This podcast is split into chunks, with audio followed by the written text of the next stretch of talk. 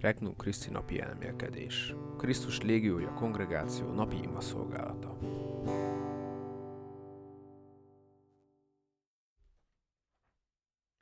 Az én békémet adom nektek. 2023. május 9.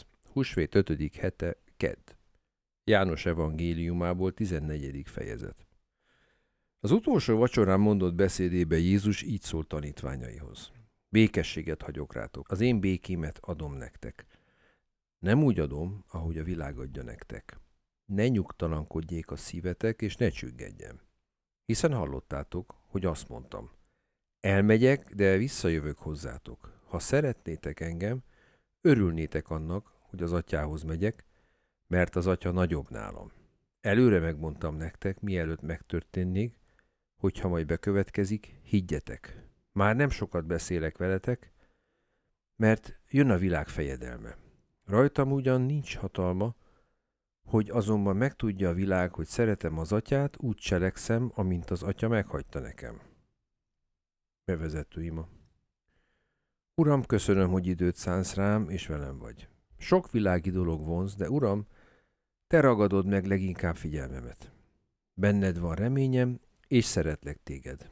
Talán nem értem igazán, mit jelent szeretni, talán nem úgy szeretlek, ahogy kellene, de szeretlek.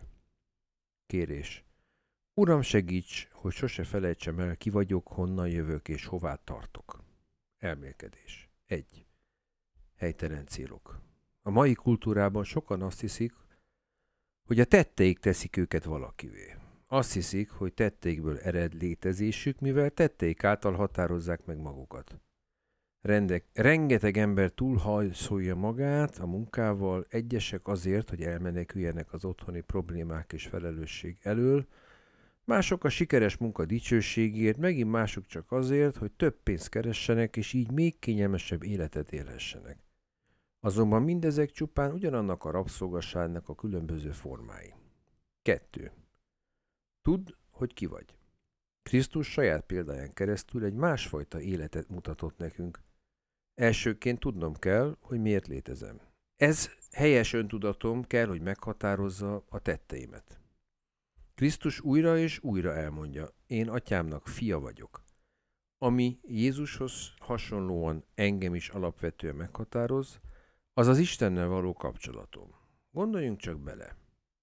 Nekünk megvan az a kiváltságunk, hogy Isten gyermekei lehetünk. Isten annyira szeretett, hogy gyermekévé fogadott. Ez minden fáradtságot és áldozatot megér.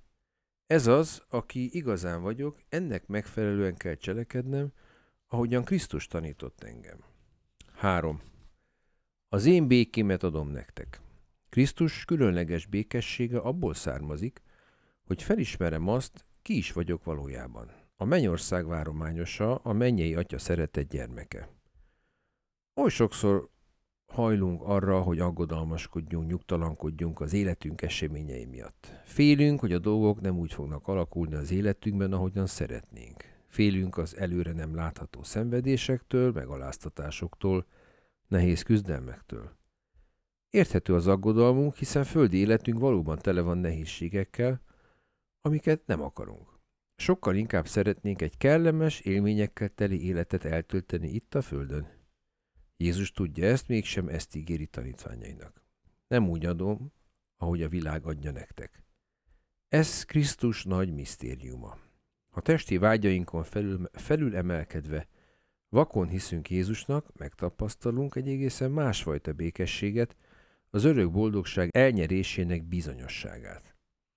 Mennyivel nagyobb öröm a mennyország várományosaként élni, mint elmerülni múlandó földi élményekben. A mennyországi várakozás örömében éljük meg az életünket, már is egészen más megvilágításba kerülnek földi létünk nehézségei. Beszélgetés Krisztussal. Drága Jézusom, ó gyakran belesüppedek a mindennapok nehézségeibe, és engedem, hogy a gondjaim folytogassanak. Segíts, hogy hozzád hasonlóan elsőként azt nézzem, ki is vagyok, és milyen ígéretet kaptam tőled. Add, hogy a mennyország utáni örömteli vágyakozás járja át szüntelenül a szívemet. Ez hozza meg nekem a békét. Szükségem van ehhez a te kegyelmedre, Uram, segíts igazi gyermeketként élnem. Elhatározás. Ma jó cselekedet teszek valakiért, akinek szükségem van rá, hogy ezzel segítsek neki megtapasztalni Isten iránta való szeretetét. További tartalmakért még ma látogass el a regnumchristi.hu weboldalra.